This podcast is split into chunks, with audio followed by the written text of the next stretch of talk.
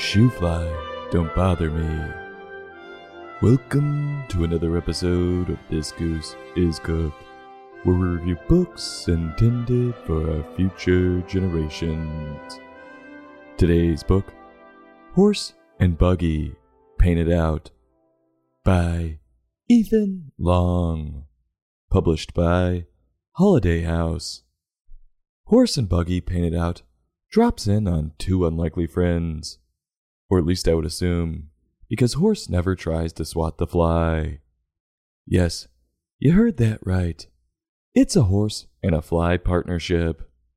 Horse decides he's going to paint a masterpiece, and during his process, he endures some trouble. Will Fly help her friend paint his work of art?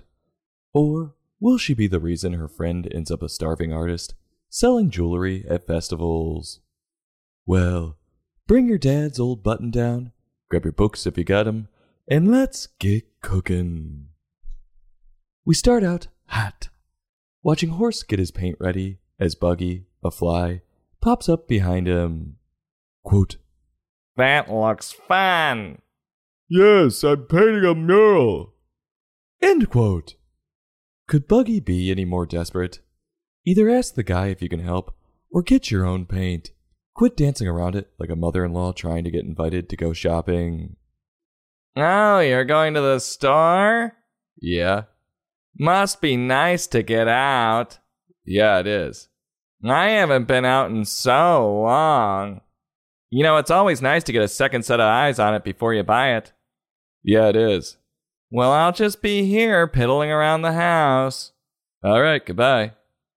On a different topic, though, is Horse about to tag that wall with his gang signs? Because graffiti is not cool, man. And if that's the case, this young quadruped is on the fast track to becoming a felon.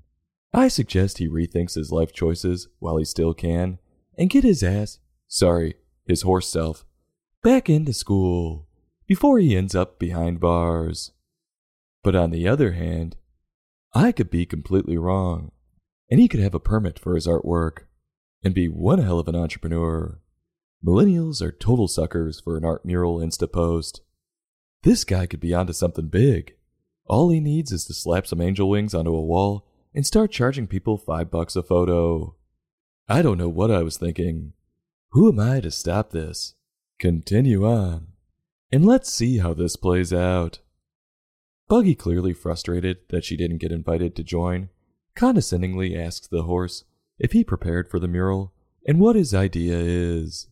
The horse is like, I don't need a plan for shit. I'm throwing paint at a wall. Ain't that the truth? Does Buggy really think Jackson Pollock had a plan with his paintings? Um, yeah. Today I've got it all planned out. I'm gonna drip blue, then red, then black. No, the guy literally spilled paint and made money. He's quite the success story, capitalizing on people's stupidity. Hey, welcome to the shop. Shit, I spilled my paint. I mean, look at this new art form I came up with. So profound.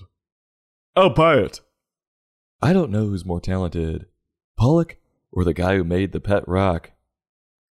This Buggy, though, I'll tell ya, she's like a jealous groomsman trying to get in the head of a best man because he's not the one giving the speech. What? What do you mean you don't have anything written out? Yeah, I'm just gonna say it from the heart. What are you thinking? I've known the guy my whole life. You've got to write something down. This is big, man. Come on, take it seriously. Thanks for the advice. I'm gonna grab a beer. As Buggy is distracting Horse, he begins to paint. But immediately he runs into some trouble, spilling paint all over the floor. And Buggy's like, This is my chance. I could lend a wing. and Horse is like, No thanks, I got this. It's a me thing. And Buggy's like, Damn it. Horse's mess gets worse as he knocks over another paint bucket. Fly keeps going on about this stupid plan thing. You know, of course Horse is going to screw up his entire painting. He's got an annoying fly buzzing around his ear. How the hell can he concentrate? I know I sure as hell can't with a fly around. All right, time for some crafts. Bzzz. What was that? I think it was a fly. No matter. Let's do this. We just got to put this final aileron on our model. Bzzz. Where the hell did that come from? It's the same fly. Ow. Where was I? The wing of the plane? Right. Let's just put this. I can't concentrate with that damn thing flying around. Oh, God. You broke the plane. I know. Finally, Horse tells Fly off, telling Buggy to find her own wall and paint it. Get the hint. Your distractions are making it worse. Then, when Horse is shooing Buggy out of the way, he slips and falls in all of his paint.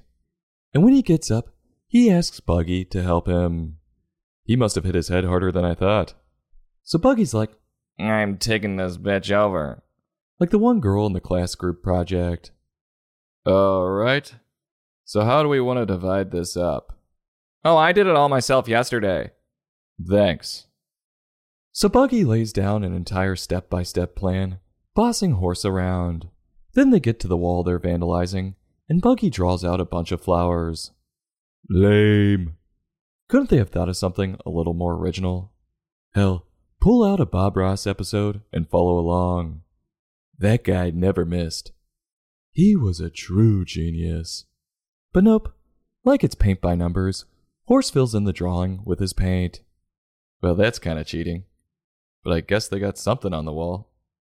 And the tale comes to an end with this quote Horse, why are you painting with your tail? Because horsehair brushes are the best. End quote.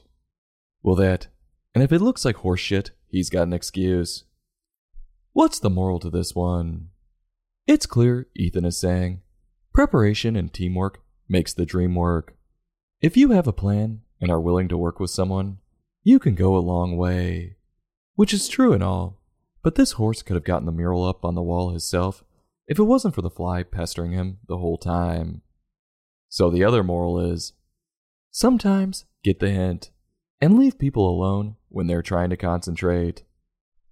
What do I think of Ethan's work? We actually reviewed another book of his previously called Up, Tall, and High, all the way back on episode 81. And we enjoyed that one so much, we gave it the full bird. As for this story, the interactions between Horse and Buggy was like a classic comedic duo. Ethan's writing was also concise, and he only used speech bubbles, which aided in the comedic back and forth. As for Ethan's pictures, they're Ethan's own cartoony style, using bright, bold colors.